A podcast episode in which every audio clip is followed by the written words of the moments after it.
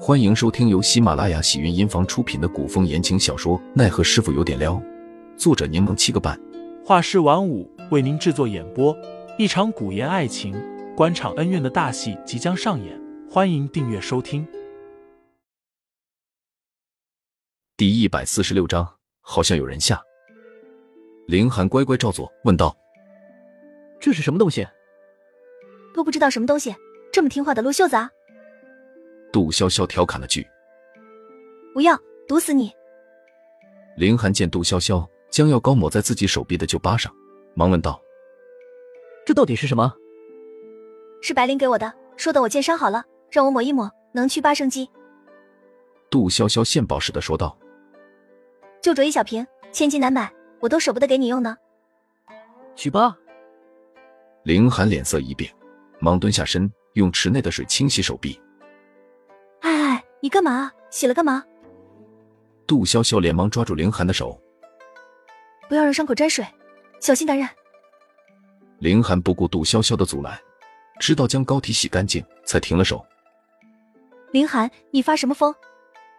杜潇潇紧张的看了看凌寒，你该不会神经紊乱，又出现幻觉了吧？凌寒一把捏住了杜潇潇的脸，杜潇潇又是一阵怪叫，是啊，又开始出现幻觉了。她心情颇好的说道这可是你的罪证，你可别想洗掉。：“杜潇潇，你有病吧？哼，狗咬吕洞宾，不识好人心。凌寒问。”吕洞宾又是谁？杜潇潇想也没想，是你大爷！凌寒还听进去了。哦，师傅何时改名换姓，叫吕洞宾了？杜潇潇语塞。夜空点缀着几颗星子，黑夜沉静，只有冷风刮过与几声稀疏的虫鸣鸟啼。杜潇潇正在屋内给凌寒行针，第二次行针要比第一次进行的更为顺利。行针行至一半，她擦了擦额上的细汗，忽然见凌寒睁开了眼，面色凝重。怎么了？杜潇潇紧张的询问情况，凌寒眼神犀利的望向窗户的方向，道：“好像有人。杜潇潇不知道凌寒是否意识不清，但她一向警醒，杜潇潇也不敢放松警惕。可是刑侦中途不可间断，但他们之间的事又不能让其他人察觉。杜潇潇只得先放下银针，说道我去看看，你不要乱动。：“她隐在窗边，将窗户掀开一条缝，四处查看，并未发现什么可疑之人。”杜潇潇速度很快，生怕耽误凌寒刑侦。不管了，你的事要紧，就算天王老子来了，也不能耽误你刑侦。隔壁的院子白雪炉内，屋里烛光闪烁，温暖如春。齐远之慵懒地坐在软榻上，撑着头听齐文汇报打探到的消息。